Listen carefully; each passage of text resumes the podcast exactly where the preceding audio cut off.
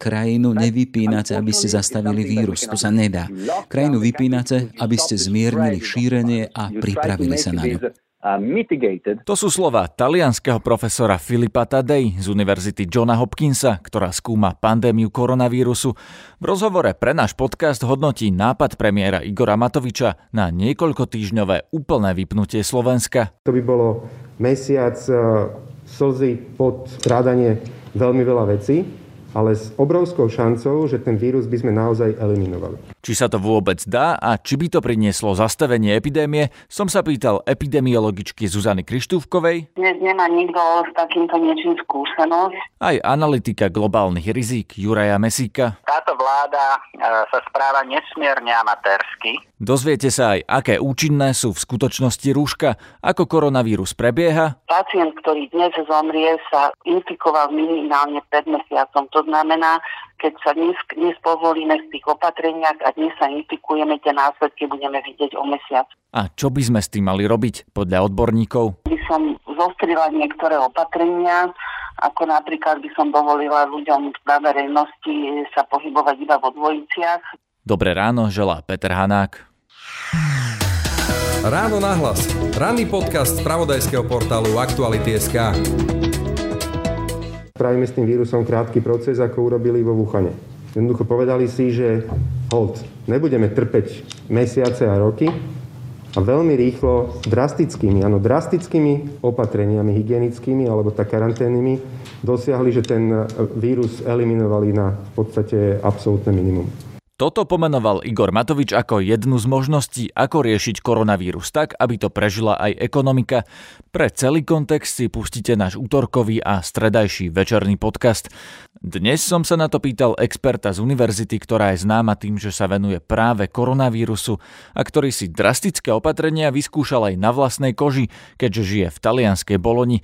Filipo Tadej, profesor medzinárodnej ekonómie na John Hopkins School of Advanced International Studies. It's uh, uh, uh. Je to niečo, čo urobila snáď každá krajina vrátane Talianska. Ak chceme použiť príklady ako Taliansko a Španielsko, musíme vedieť niekoľko vecí, ktoré sme sa my už naučili. Poučenie číslo 1. 3 alebo 4 týždne pravdepodobne nebudú dosť. Aj keď Slovensko je menšia krajina a dá sa zmanéžovať rýchlejšie, bude to zrejme viac ako 4 týždne. Poučenie číslo 2. Vypnutie ekonomiky. Každá vláda vám povie, že si musíme vypnúť ekonomiku, ale musíme udržať nevyhnutné veci. Ak si myslíte, že takých je len pár, ste na omyle.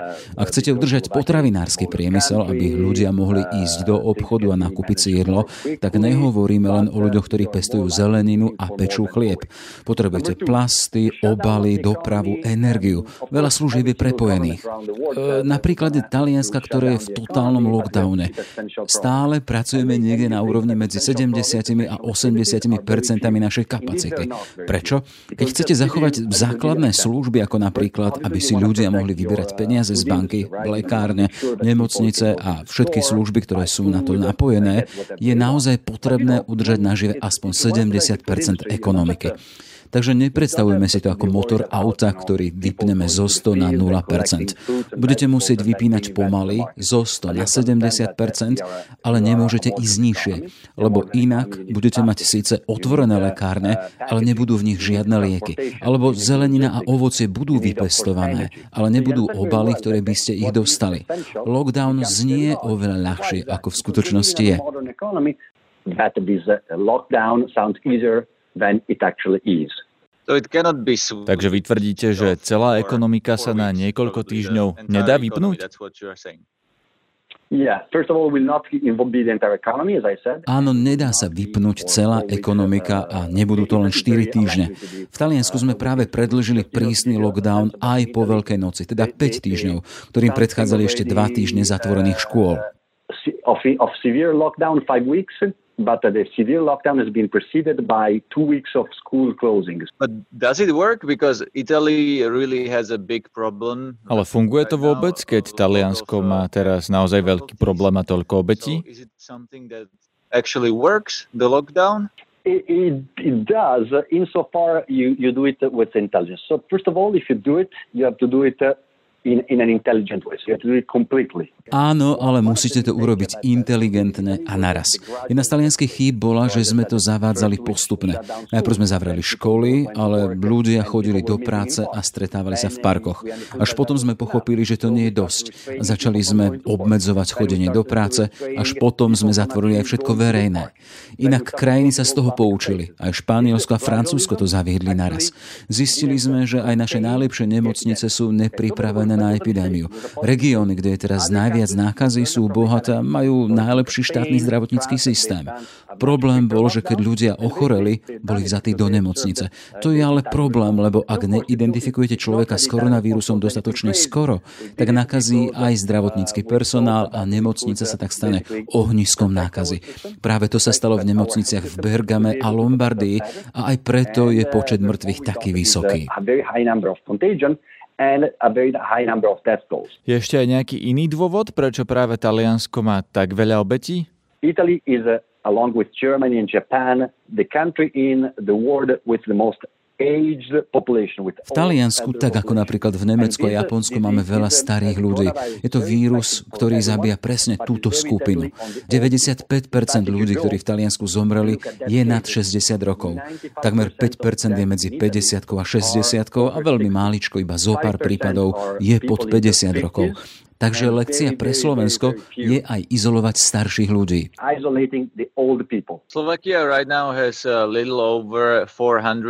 Slovensko má v tejto chvíli len niečo cez 400 prípadov. Odporúčili by ste v tejto chvíli totálny lockdown? Pozrite sa na ostatné krajiny. Ak bude pokračovať ako normálne, budete vidieť to isté ako u nás alebo v Španielsku.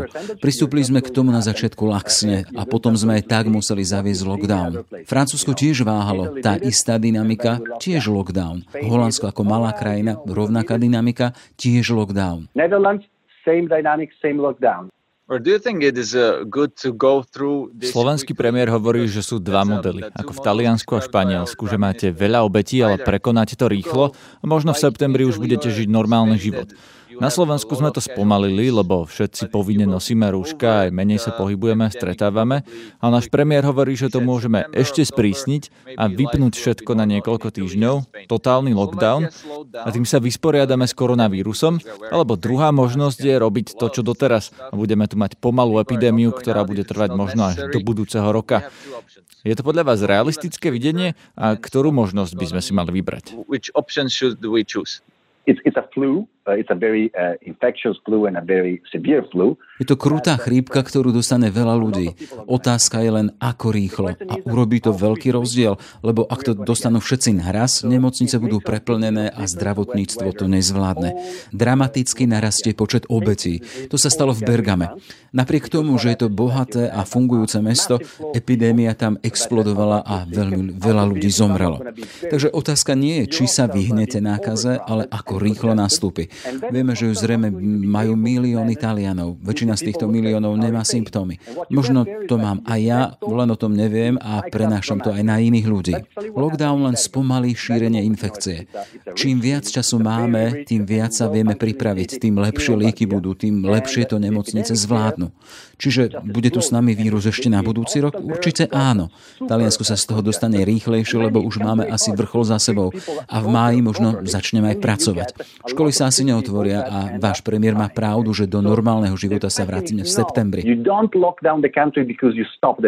Krajinu nevypínate, aby ste zastavili vírus. To sa nedá. Krajinu vypínate, aby ste zmiernili šírenie a pripravili sa na ňu so that you can manage it better. If we make more restrictions, Takže ak zavedieme ďalšie reštrikcie, tak to ešte spomalíme a budeme žiť s reštrikciami možno až rok? I wouldn't say that. Let's say that if you increase the restriction, okay, what you're likely to do is that you're going to slow down the virus spread Takto by som to nepovedal. Keď zavedete reštrikcie, spomalíte to a potom ich budete postupne uvoľňovať. Nemyslím, že by ktokoľvek uvažoval o udržaní takých reštrikcií do konca roka. Ekonomické škody by boli úplne bezprecedentné. Taliansko už teraz stratilo asi 7 až 10% HDP. Lockdown do decembra by bol extrémny problém. Môžete to urobiť na krátky čas a potom ich zmierňovať. Ak sa v septembri vrátime do normálneho života, určite bude zase viac infikovaných. Neviem to naisto, ale pravdepodobne máte imunitu, ak ste chorobu už prekonali. Takže teoreticky vtedy by sme mali mať už hromadnú imunitu. Dúfame, že v decembri bude vakcína a na budúci rok pri podobnej epidémii už nebudeme potrebovať takéto drastické opatrenia. we will not need to do to intervene with the severe restriction that we're implementing now. Počúvate podcast Ráno na hlas. Oslovil som aj poprednú slovenskú epidemiologičku zo Slovenskej zdravotníckej univerzity Zuzanu Krištúvkovu. Pýtal som sa jej, či by vypnutie ekonomiky na 4 týždne naozaj zastavilo koronavírus.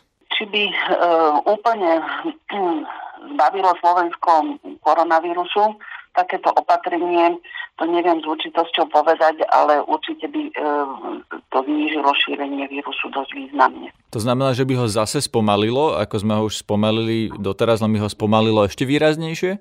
Áno, určite by to bolo ešte výraznejšie. A neznamenalo by to, že ľudia sa nakazia len neskôr?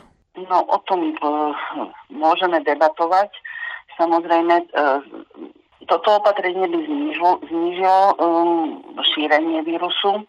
Uh, asi by zabranilo aj mnohým novým ochoreniam. Otázne je, ako dlho by sme to dokázali udržať.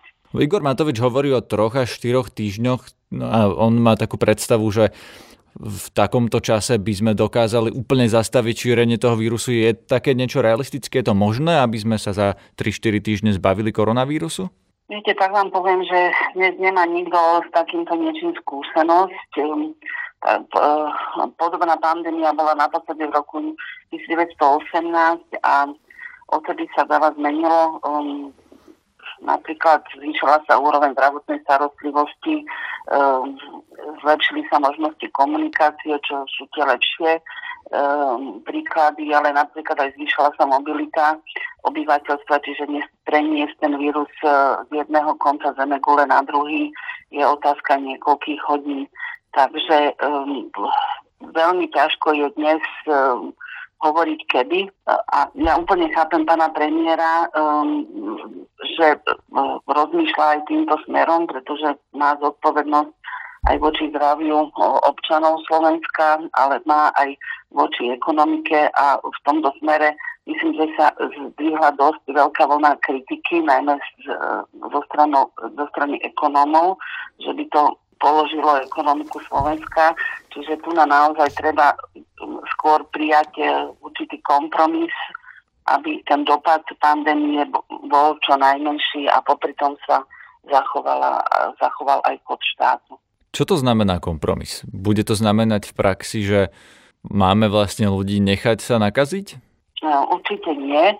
Ja si myslím, že t- tá situácia u nás je zatiaľ ešte pomerne priaznivá, aj vďaka tomu, že sme e, prijali veľmi rýchlo a poviem drastické opatrenia. E, aj vďaka tomu, že ich ľudia e, dodržiavajú e, a aj vďaka práci epidemiologov, ktorí aktívne vyhľadávajú kontakty všetkých pozitívnych osôb a udelujú im karantény, čiže izolujú ich a tak bránia ďalšiemu šíreniu vírusu. Keby ste ako epidemiologička mali spraviť nejakú predikciu, že ako to bude vyzerať, bude sa to podobať na to, čo už nakreslil, um, nakreslili analytici ministerstva zdravotníctva, že fakt môžeme očakávať, že budeme mať 10 tisíce, 100 tisíce infikovaných, alebo že to teda bude rýchlo rásť v najbližších týždňoch, alebo to skôr neočakávate? Ja by som sa rada vyhla nejakým predpovediam. E, nie som na to úplne odborník. Ja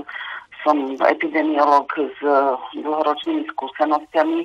Ja by som skôr apelovala na ľudí, aby sme vydržali v dodržiavaní tých opatrení, ktoré tu máme. Ide jar, ide teplé počasie, ide veľká noc a mne sa trošku zdá, že ľudia akoby polavovali v tom, ako sa disciplinovane chovali na začiatku. Možno by som zostrila niektoré opatrenia, ako napríklad by som dovolila ľuďom na verejnosti sa pohybovať iba vo dvojiciach. Dneska stretávame aj skupiny ľudí, ktorí, ktorí idú spolu do prírody alebo vidíme ich na ulici. Toto by určite nemalo byť. Naozaj by som chcela e, zdôrazniť ľuďom, dôležité je zostať doma, zostať izolovaný. Je to vzdušná nákaza, veľmi ťažko sa bráni prenosu jedine tak, že sa nebudeme spoločne stretávať. A či už sme mladí alebo starší, to je jedno, pretože e, čím viac budeme mať infikovaných, tým bude väčšie riziko, že sa nakazia aj um, tie rizikové skupiny. Diskutuje sa o tom, že ak tú nákazu spomalíme, tak v zásade budeme žiť pod týmito reštrikciami mesiace, možno do budúceho roka, hovoril premiér Matovič. Čo si o tom myslíte? Je to vôbec realistické? Dokážu ľudia dodržiavať takéto obmedzenia tak dlho? Obávam sa, že nie a e, ja si ani nemyslím, že tým, že obmedzíme e, ten prenos vírusu, že e, by naozaj, trošku som skeptická k tomu, že by vrchol epidémie mal byť u nás až v júli. Uh, myslím si, že to bude skôr. Chcem zdôrazniť, ak povolíme v tých opatreniach, ak si ľudia budú myslieť, že sú chránení a že už sa im nemôže s tým stať, tak sa to veľmi ľahko môže stať. Ja to vysvetlím uh, na príklade, prečo musíme dnes dodržiavať veľmi striktné opatrenia. Ak e, sa dnes nakazím, tak pozitívny môžem byť o 2 až 14 dní. To je inkubačný čas. To znamená, že o 2 týždne môžem byť pozitívny. Pozorovaní doterajších vieme, že aj keď je človek pozitívny, e, s takému zhoršeniu zdravotného stavu môže e, prísť až o 7 až 10 dní. Dokonca máme jednu pacientku, ktorá až 17. deň po tom, čo bola pozitívne testovaná, sa zhoršil zdravotný stav a bola hospitalizovaná. To znamená, a teraz pacient, keď je hospitalizovaný, tak tá hospitalizácia trvá niekedy týždeň, dva. Ak sa mu zhorší stav na zápal plúc, tak bojuje o život minimálne 14 dní, možno aj viac.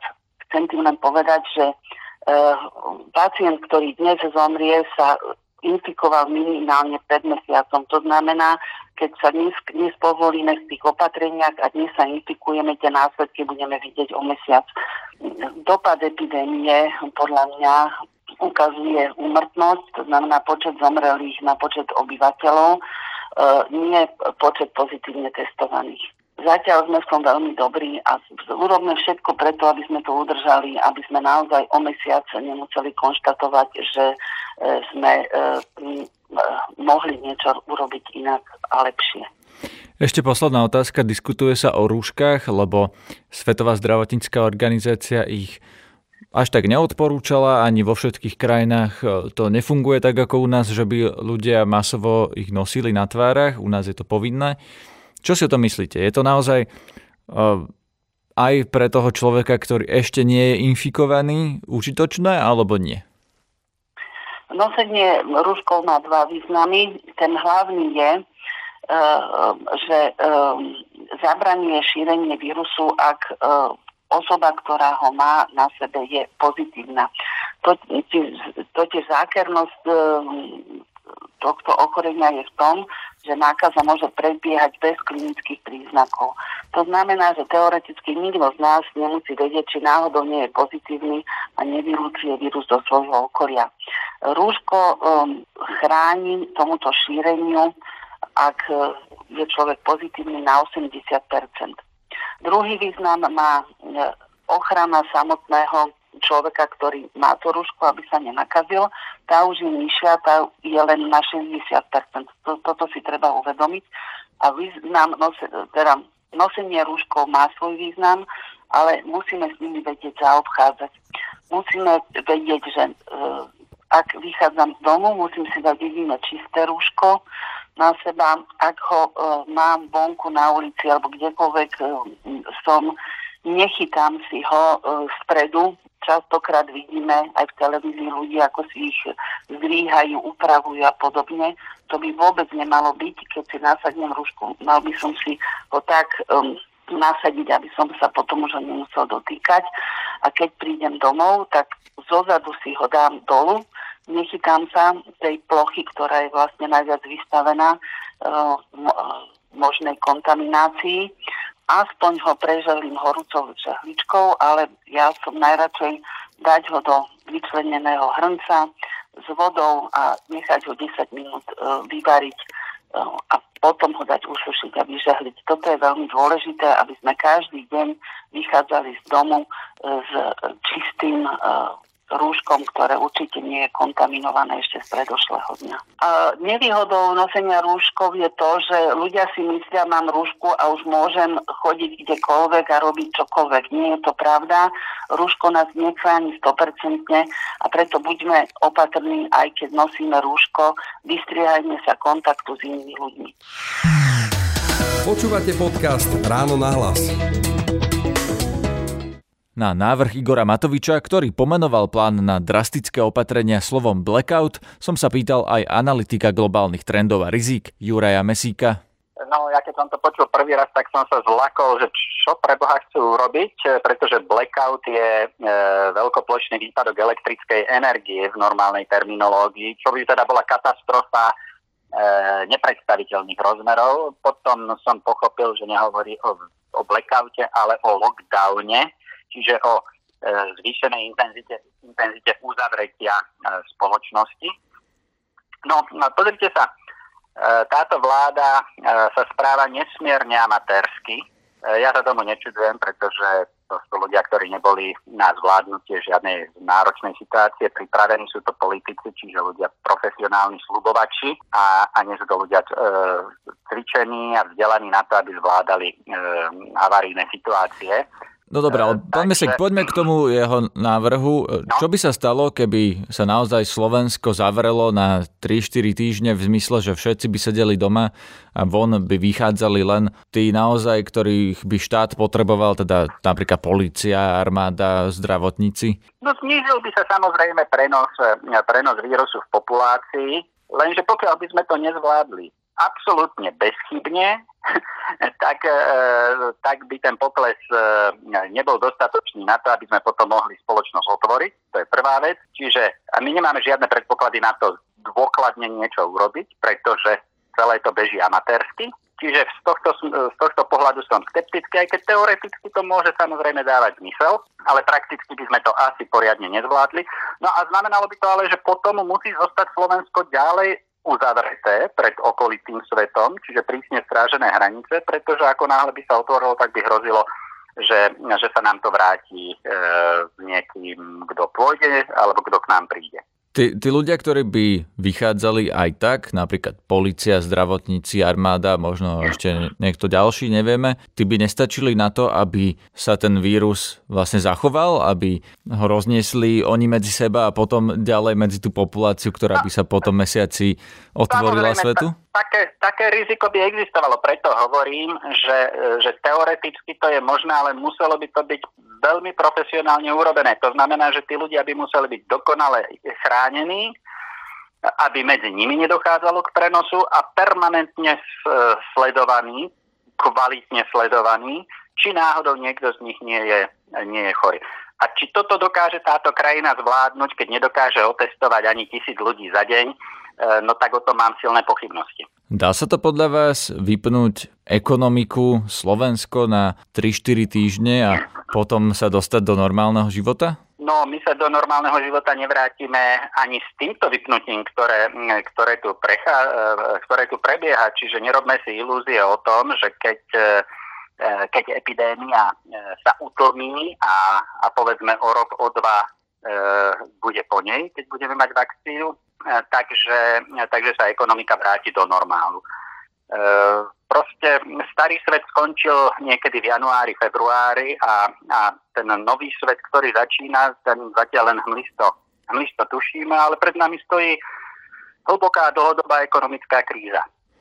Prečo by to tak malo byť? Lebo sú aj prognozy, že tá kríza bude síce hlboká, ale krátkodobá, teda že by sa Slovensko a hlavne svet, lebo tak my sme súčasťou aj európskej a svetovej ekonomiky, že by sme sa mali z toho spamätať relatívne rýchlo. Na optimistické prognózy e, sme majstri sveta. Optimistické prognózy sa veľmi dobre predávajú, ľudia po nich túžia, ľudia ich chcú počúvať, politici ich chcú počúvať.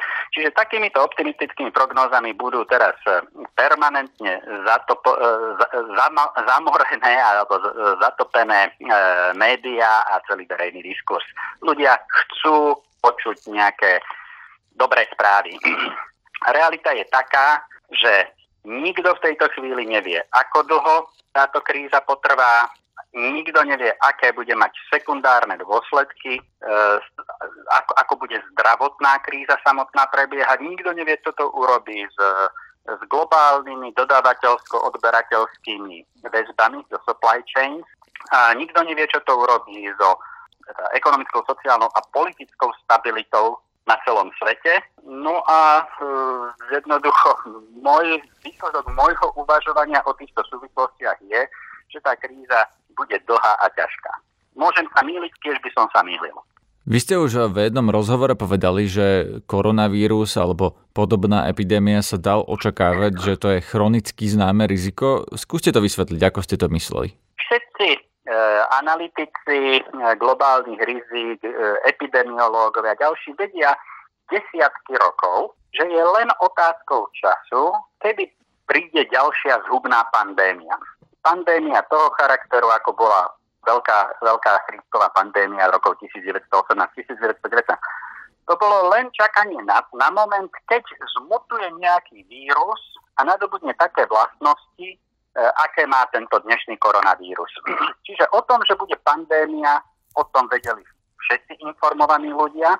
Preto sme my mali aj táto naša vláda zaspatá, má niekde v šuplíku už od roku 2005 pandemický plán, čiže plán, že čo robiť, keď vypukne pandémia, pretože sa to vedelo, že sa to stane.